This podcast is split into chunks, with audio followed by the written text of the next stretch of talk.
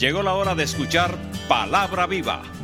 Escuchemos a nuestro pastor, el reverendo Pablo A. Jiménez, compartiendo Palabra Viva para toda nuestra audiencia. Mis buenos hermanos y mis buenas hermanas, que el Señor les bendiga.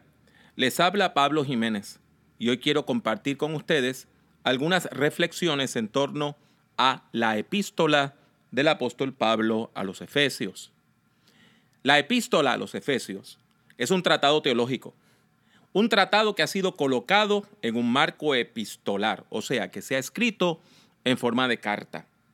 Y ese tratado se divide en dos partes principales.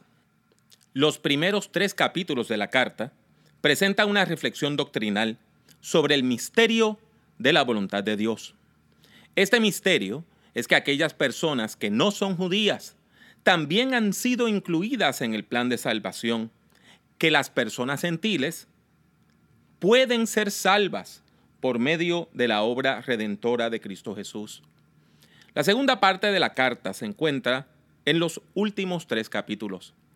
En estos pasajes el texto nos dice que la salvación alcanzada en Cristo debe transformar nuestro caminar, es decir, nuestra conducta. Aquí tenemos un breve bosquejo de la carta. Comienza con una introducción, después tiene la parte donde nos habla de la buena noticia del Evangelio, y ahí encontramos cuatro secciones principales. Las bendiciones espirituales para las personas que están unidas a Cristo, el pasar de la muerte a la vida, la unidad por medio de Cristo y una sección donde Pablo habla de su ministerio a las personas no judías. En la segunda parte de la carta encontramos toda una reflexión sobre la vida cristiana. Y una vez más encontramos cuatro partes.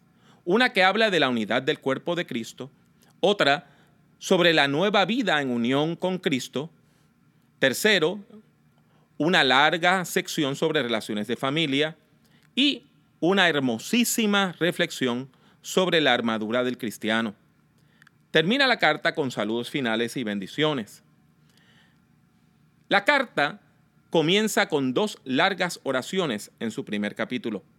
La primera es una oración de acción de gracias y la segunda es una oración de intercesión por los destinatarios, es decir, por las personas que han de recibir la carta. Estas oraciones tienen un contenido teológico tan alto que en realidad dan inicio a la exposición doctrinal. El cuerpo de la carta contiene cuatro pasajes importantes. El primero trata el tema de la obra salvífica de Cristo. La segunda porción es una bella exposición de la unidad alcanzada por medio del sacrificio de Cristo. Esa es la sección donde se dice que por medio del sacrificio de Jesús, la pared intermedia que separaba a personas judías de no judías, esa pared ha sido destruida. El tercer pasaje habla del misterio y de la misión que implica la inclusión de las personas no judías en el plan de salvación. Y finalmente, la cuarta sección termina con otra oración de intercesión. En la parte de la exhortación encontramos un llamado, un llamado a un comportamiento que refleje de manera práctica las implicaciones de la fe cristiana. Este nuevo comportamiento recalca la unidad del cuerpo de Cristo, la renuncia a la antigua manera de vivir y las aplicaciones concretas de la fe cristiana. Efesios utiliza la palabra caminar como metáfora. El creyente no solo debe caminar en la luz, sino que también debe demostrar ese nuevo comportamiento en todas sus relaciones, particularmente en las familiares. En ese sentido, caminar es una metáfora que se refiere a la vida ética y moral de las personas de fe. Ahora bien, esa nueva vida no se da sin una lucha. Es una lucha contra las fuerzas de la maldad y de la muerte. Para poder vencer el mal, la persona necesita revestirse de la armadura de Dios. En conclusión, Efesios no incluye los saludos acostumbrados en las epístolas tratadas en los estudios del Nuevo Testamento. El texto se limita a indicar el nombre de un hombre llamado Tíquico, que era la persona que serviría de correo para hacer llegar la carta a las diversas comunidades cristianas. la epístola termina con una sencilla bendición. Esperamos que esta breve reflexión haya sido de bendición a su vida. Para más información, visite nuestra página en el internet drpablojiménez.com, doctor abreviado con las letras DR, www.drpablojiménez.com. Que Dios les bendiga.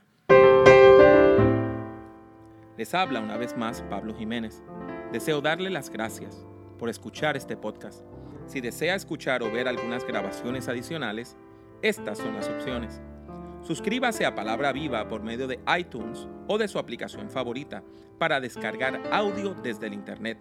Si ha disfrutado de este programa, les ruego que deje una valorización positiva del mismo, ya que eso ayudará a otras personas a encontrar nuestro podcast. Visite mi página en el internet drpablojiménez.com. Allí encontrará centenares de documentos en texto, audio y vídeo relacionados a la predicación, teología pastoral, y el liderazgo cristiano. El acceso a estos documentos es completamente gratis. En YouTube, acceda a mi canal que también se llama Dr. Pablo Jiménez. Allí hay más de 800 vídeos de sermones, conferencias y música cristiana. En las redes sociales me consigue usando el mismo nombre, Dr. Pablo Jiménez. Y si desea comprar alguno de mis libros, tales como Principios de Predicación o La Predicación en el siglo XXI, tiene dos opciones. La primera es ir a la sección de libros en mi página, drpablojiménez.com, doctor abreviado por las letras de R. La otra es ir directamente a amazon.com y colocar mi nombre, Pablo Jiménez, en el buscador. Ha sido mi placer tenerle en este podcast. Que Dios le bendiga mucho y que Dios le bendiga siempre.